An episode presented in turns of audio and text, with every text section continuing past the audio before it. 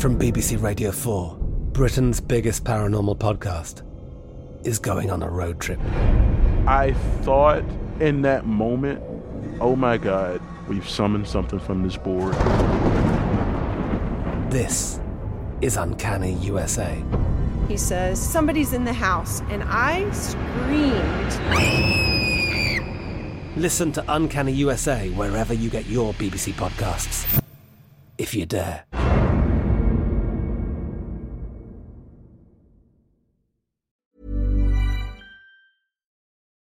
Hi, everyone. Welcome to Dan Snow's History. In this episode of the podcast, we are talking about the Medal of Honor, the highest decoration for gallantry that can be awarded to US soldiers. We're talking particularly, though, about black Medal of Honor winners who've traditionally been overlooked.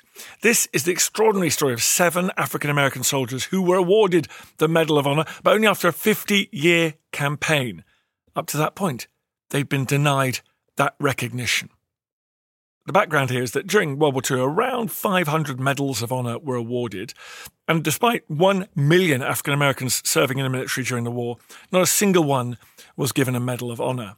But 50 years later, seven names were added to that illustrious list. It was only in 1993 that this kind of unspoken rule of not nominating and recommending black soldiers for the honour came to light, and a commission combed through extraordinarily like half a century of old records. So, in this podcast, I'm lucky enough to talk to Rob Child. He's an Emmy nominated screenwriter, director, and author. He's written about this process and the Medals of Honour winners. Also, very lucky to talk to Arlene Carter. She's daughter in law of Edward Allen Carter Jr., an Army sergeant. He exhibited really very extraordinary heroism on the battlefield. She's a force of nature, and she attended the ceremony with President Clinton in Washington in 1997 when Sergeant Carter was awarded the Medal of Honor. Such a great story. So that's all coming up, folks. Remember, you can subscribe to History Hit TV. It's a digital history channel like Netflix, but just for history. Hundreds of documentaries, in fact. We've got lots of new stuff going up all the time. Tens and tens of thousands of people subscribing. We're having a good time, folks. We were filming a lot of new stuff this summer, so thank you for all your support. If you follow the link in the notes of this podcast, just click on that link with your little finger right now. Click on it, you get two weeks free. Check it all out. Have a look. Doesn't hurt. And then if you wish to, you can subscribe, you can support everything we're doing here at History Hit and make sure we can go on making the world's best history shows. It's exciting, folks. Thanks for all the support. But in the meantime, here's Rob Child and Arlene Carter talking about the Medal of Honor.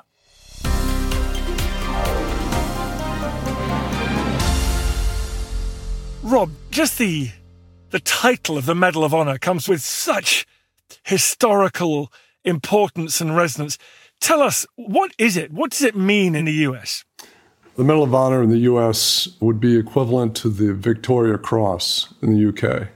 It's the highest medal for valor, essentially in combat, for soldiers that go above and beyond the call of duty. And it was created in 1861, just prior to the Civil War. And many were given out during the Civil War. So it's got 150 years worth of history. There's some extraordinary tales in there. Yeah, yeah, it does. There were over 1,500 medals of honor awarded in the Civil War. And the award began as an award for enlisted men in the Navy. And officers were added later, and other branches of the service. The Army was added in 1863. So the largest number of medals were awarded during the Civil War. And to date, at last count, there's 3,530 that have been awarded to American service personnel in all branches of the service, including one in the Coast Guard, which I looked up. And the numbers for World War II are relatively low compared to the number of soldiers in uniform for the United States during World War II. There's under 500 that were awarded during World War II. And in the Korean War, there were 126 and 262 in the Vietnam conflict. And there were subsequent medals awarded for the war on terror in Afghanistan and Iraq. It's very striking. You mentioned World War II there. One million African Americans served in the military during the war. And is it the case that not a single one of those men was awarded the Medal of Honor? That is the case. And it was because of a number of factors. Chief among them, there was an unspoken rule that was discovered by a committee that investigated the reasons why African Americans weren't awarded the Medal of Honor. There was an unspoken rule not to recommend black soldiers for the Medal of Honor, even though in many instances they deserved that. And their white commanders settled for awarding them for the second highest honor, which was the and is the Distinguished Service Cross. Is it also because often these men, these units were not given the kind of roles in which you had an opportunity to demonstrate that kind of valor? Early in the war, that was true up until January of 1945, because black soldiers mainly served in service roles in rear echelon positions, the Red Ball Express being an example. But in late 1944, after the Battle of the Bulge, it was realized, and Eisenhower realized that white soldiers in the rifle companies were being depleted and they needed a solution. So he issued a letter, the wording is kind of odd, inviting black soldiers for the privilege of serving in rifle companies in combat, beginning in 1945. And that went out to all the black service organizations, the, all the service companies, and uh, an overwhelming number signed up. Close to 5,000 black soldiers signed up, and they were overwhelmed the system. They could only handle about 2,500, and in the end, 2,200 black soldiers went through the training and uh, became combat soldiers. And were they in segregated units, or were they brought in as drafts for what became mixed units? Early on, they were thinking, one of Eisenhower's generals was thinking that it would be a one for one replacement for white soldiers in units. And that alarmed everybody because they said, oh, whoa, that's too much integration. We can't have black soldiers serving side by side with white soldiers, which was ridiculous. So, what they did was they developed this idea of the fifth platoon, a fifth platoon attached to a company that would be commanded by white officers. So these black combat soldiers went in and formed a fifth platoon and served that way. And yet, even when they were serving in these kind of roles where they were likely to see a lot of fighting and, and have opportunity to perform acts of valor, there was an unspoken norm, which was they would not be eligible for the highest Medal of Valor. Yep, there was, even though that when they first entered into these divisions and battalions, they were kind of looked at very warily by the white officers, but the white commanders had no choice but to put them into action. And they did, and they distinguished themselves many, many times, especially in um, the tank units. And they were hamstrung. The commanders knew that they couldn't recommend these soldiers, no matter what they did, for the Medal of Honor. The one exception, though, is Reuben Rivers, whose commander, Captain David Williams, who commanded Company A in the 761st Tank Battalion, Patton's Panthers. Reuben Rivers was his outstanding tank commander in his company, and he was killed in action after taking out several Tiger tanks and going toe to toe with other German forces. And Captain David Williams knew that that was the unspoken rule, that he couldn't recommend Reuben for the Medal of Honor, but he decided not to obey that rule. And he spoke to his commander, Hollis Hunt, and he said, I want to recommend Reuben for the Medal of Honor. Rivers had already been awarded the Silver Star after only about a month in action. That's how outstanding his service was. And his commander said, Well, it's going to be difficult. He says, Well, I just feel he deserves the Medal of Honor. And David Williams fought for five decades, essentially, and lived to see Rivers awarded the Medal of Honor in 1997. And he actually was able to attend the ceremony where President Clinton awarded Reuben's sister, Grace, his Medal of Honor. So he never gave up. It's an amazing story. What an outstanding story. And what was it about the 1990s that suddenly saw this historic injustice start to be rectified? Well, in the late 80s, a researcher, Hondon Hargrove, was researching soldiers from World War I black soldiers who were deserving of the Medal of Honor because up until the late 80s, early 90s, no black soldiers from World War I were awarded the Medal of Honor either. And he pushed the Army to investigate one soldier's actions, Freddie Stowers. And Freddie Stowers was killed in action in World War I. And the Army recognized that, yes, he deserved the Medal of Honor. And Stowers was awarded his Medal of Honor from World War I in 1991. And that started the ball rolling for the Department of Defense to realize that no black soldiers from World War II had been awarded the Medal of Honor. So they commissioned a study at Shaw University to look into that exact situation. How many cases of people who won, for example, the Distinguished Service Cross, in how many of those cases was decided that they should be upgraded to the Medal of Honor? Well, the university study led by Dr. Gibran discovered that nine soldiers were awarded the Distinguished Service Cross, and one, Reuben Rivers, who was pushed by Captain David Williams, was awarded the Silver Star. And that became the criteria for upgrading their Distinguished Service Cross to the Medal of Honor. And seven of the nine, including Reuben Rivers, were elevated to the Medal of Honor. It was a three year study, cost almost $400,000, exhaustive study, interviewing witnesses and interviewing the families and investigating each of these men. And the seven were determined to be deserving of the Medal of Honor. Can you tell me a little bit more about some of these men? Sure. There were seven of them. Vernon Baker was from Wyoming, and he uh, distinguished himself leading a platoon against a German stronghold as part of the 92nd Division. And his unit got the farthest towards their stronghold. He took 26 men up, and 19 were casualties, killed in action. But his actions, Vernon Baker, essentially broke through the Gothic line in northern Italy. And was Baker alive in person to receive his Medal of Honor from the president? Yeah. That's incredible. Baker was the only one that remained alive in 1997 to accept the Medal of Honor in person.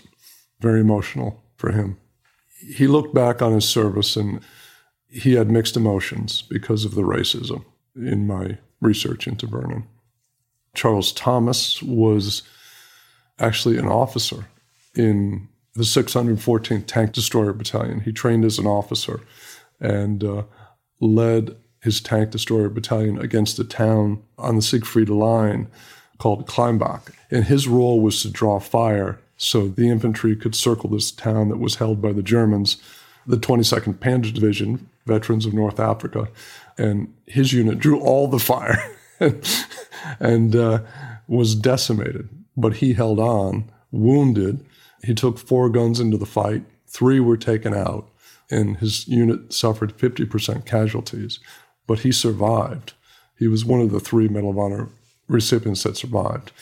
And his unit is distinguished because they were the first black unit to receive the Presidential Unit Citation in World War II. It's an amazing story.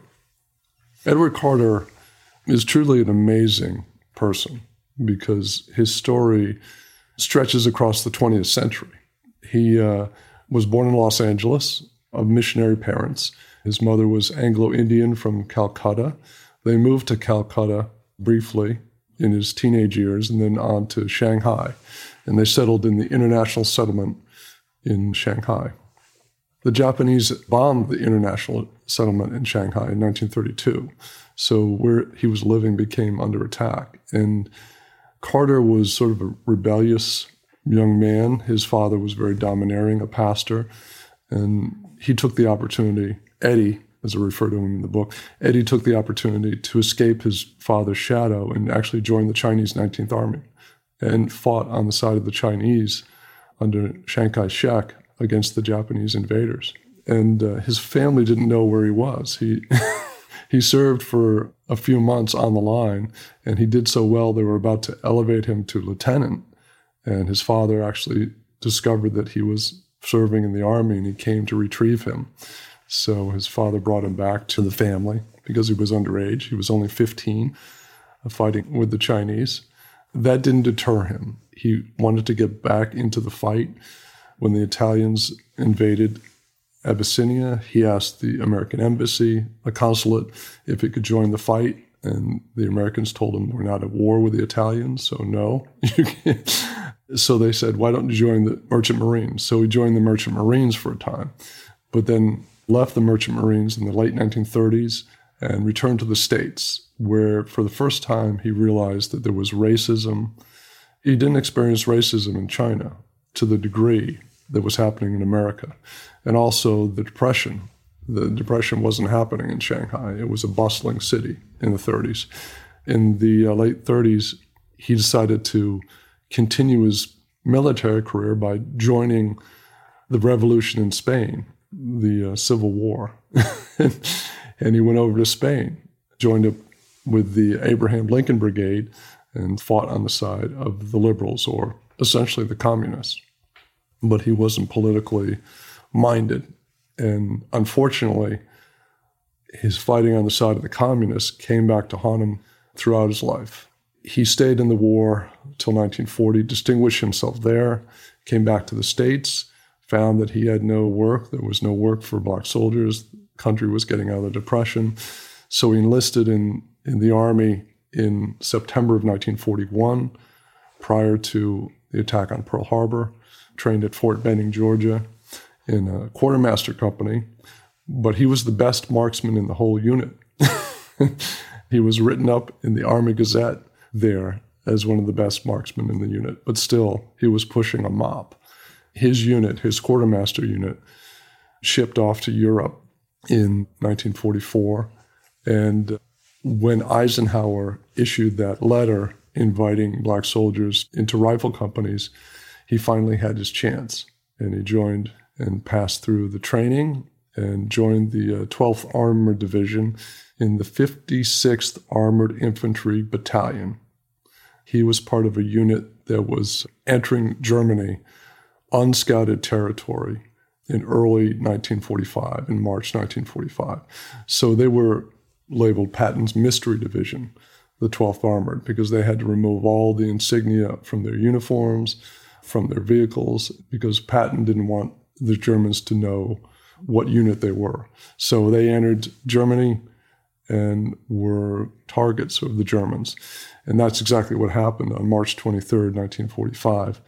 He and his unit came under attack from an abandoned warehouse 150 yards off the side of the road by a Panzerfaust, and then a hidden machine gun nest and an 88. So they were facing formidable firepower by this time, Carter was a squad leader. They had elevated him to squad leader because he was natural born leader.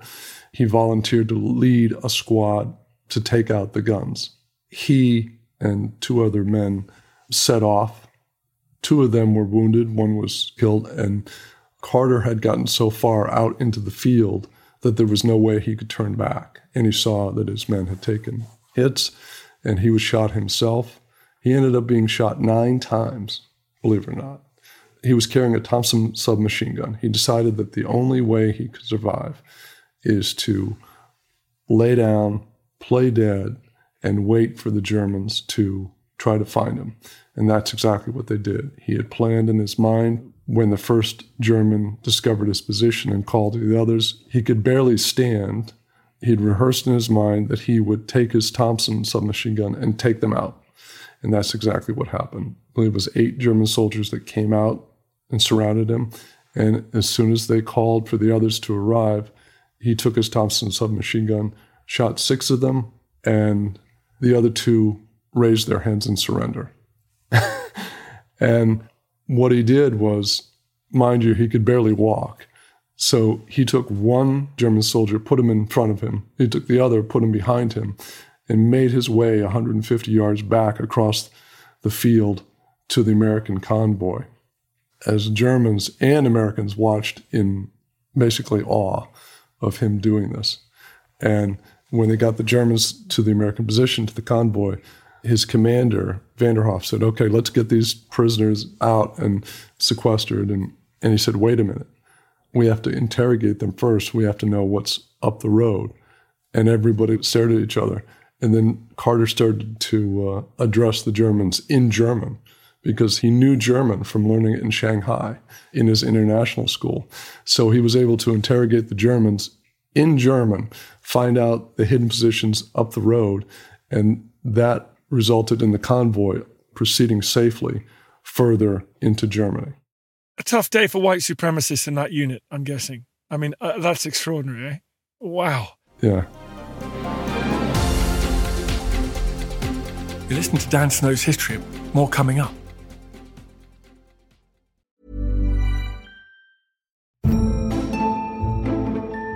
American politics are all struggle and strategy, passion and persuasion, and so much scandal. And they always have been. I'm Don Wildman, and on American History Hit, we're delving into Alexander Hamilton, whose bio was big enough for Broadway. From war to women and a dueling death to boot, Hamilton is a fundamental chapter of the American tale. Join me and a cast of worldly experts to meet the real Alexander Hamilton on American History Hit wherever you get your podcasts. One size fits all seems like a good idea for clothes until you try them on. Same goes for healthcare. That's why United Healthcare offers flexible, budget friendly coverage for medical, vision, dental, and more. Learn more at uh1.com.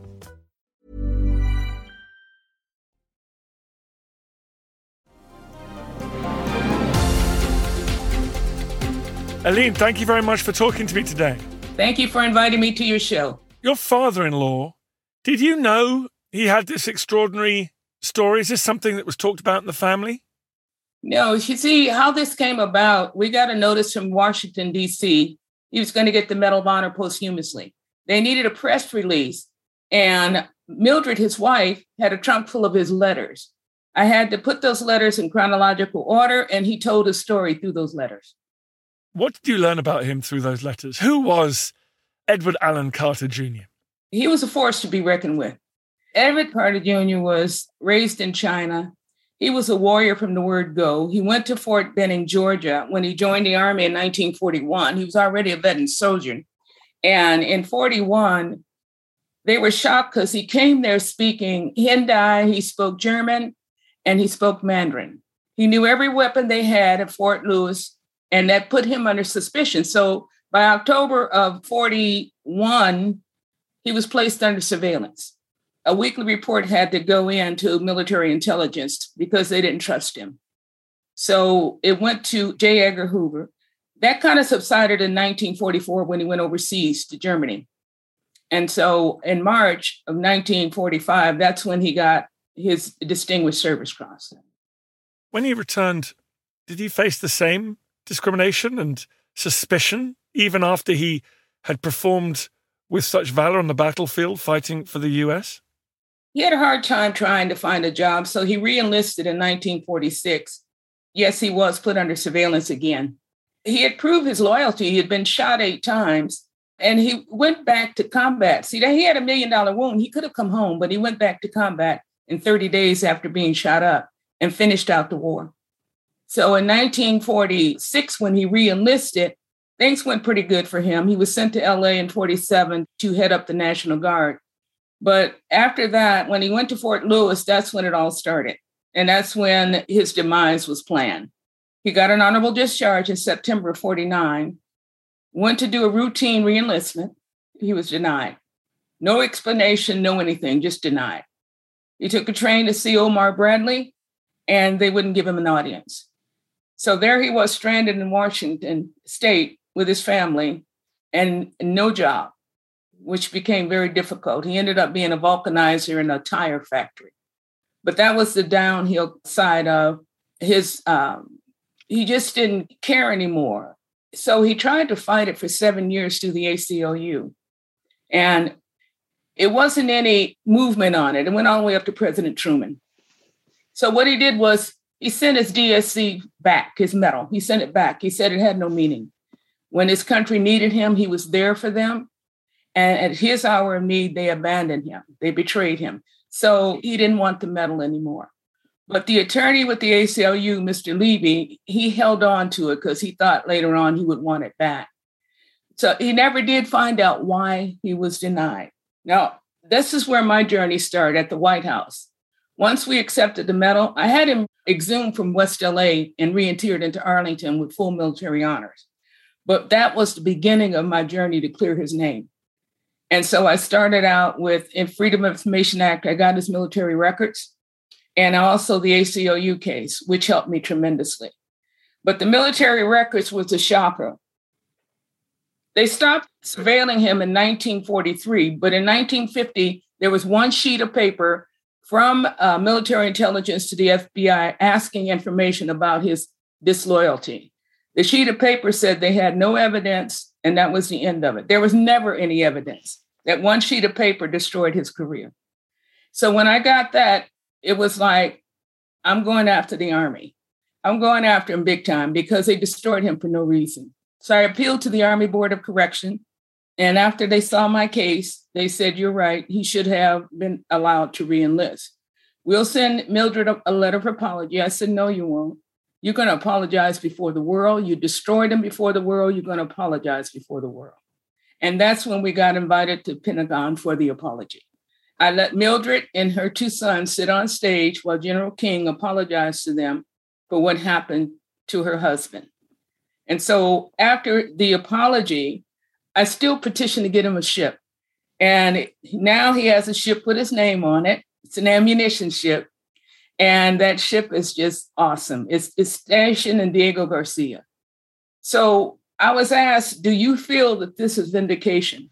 Do you feel that you got everything? I said, Well, let me explain it to you. The Medal of Honor was his. You owed him that. It wasn't vindication. You owed it to him. I said, Now the apology you owed to his wife and his sons for what you did to him. I said, But the ship, it might settle the score. I said, I think the ship kind of balances things out. So it was a bittersweet victory, but I was determined. And 30 years later, I'm still going after this, 30 years later. You know, there's a lot of people who say, well, history, it's in the past. Who cares? It's all over. These people are sadly no longer with us. Why does this matter, Eileen? Why, why does it matter to people who are alive today? Because you destroyed his legacy. You can talk about Audie Murphy. You can talk about how great Audie Murphy was but you destroyed the legacy of a Black man. And I believe he was the most heroic man to be shot up like that and go back to combat. But I didn't just carry him, I carried the other six with me too.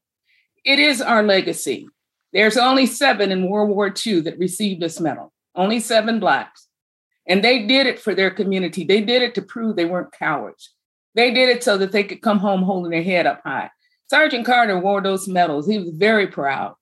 But on Fort Lewis to see him strut around with that Distinguished Service Cross on his chest, too much for them to bear. They set out to destroy him, and they did. So he left his story to be told. But for me, my children, my grandchildren, his grandchildren, they're able to tell the story now about their grandfather.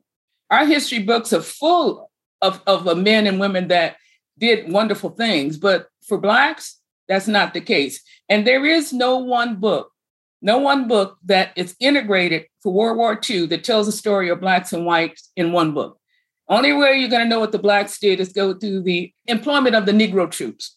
And in that book, you will see what the Negro troops did. What an exciting journey you went on with your research. It's into the past, but with an eye on the future and the present. Well, I've been working with the World War II Museum in New Orleans, and we did an exhibit that travels. But the Medal of Honor Museum that's being built in Texas, they're going to have a gallery for him by itself. It's important to me to go as far as I can go with this. It's important for me to never, never let this story die. And that is the reason why I support Rob Childs, because he's carrying on the story. And so I support what he's doing. I know the families of these men, I know their wives, I know their children yeah, they received the medal, but I've seen the heartaches, especially Miss Fox. And so for me, Miss Fox has passed on, Miss James is gone, Mrs. Carter's gone, but I committed to carry on their legacy for my family as well as their families. Eileen, thank you very much for everything you've done. What an extraordinary story. Absolutely. And my book, Honoring Sergeant Carter, tells the full story of for people that are interested. The book is Honoring Sergeant Carter A Family's Journey to Uncover the Truth about an American Hero. Rob, unbelievable stories. If we want to learn more, where can we do so?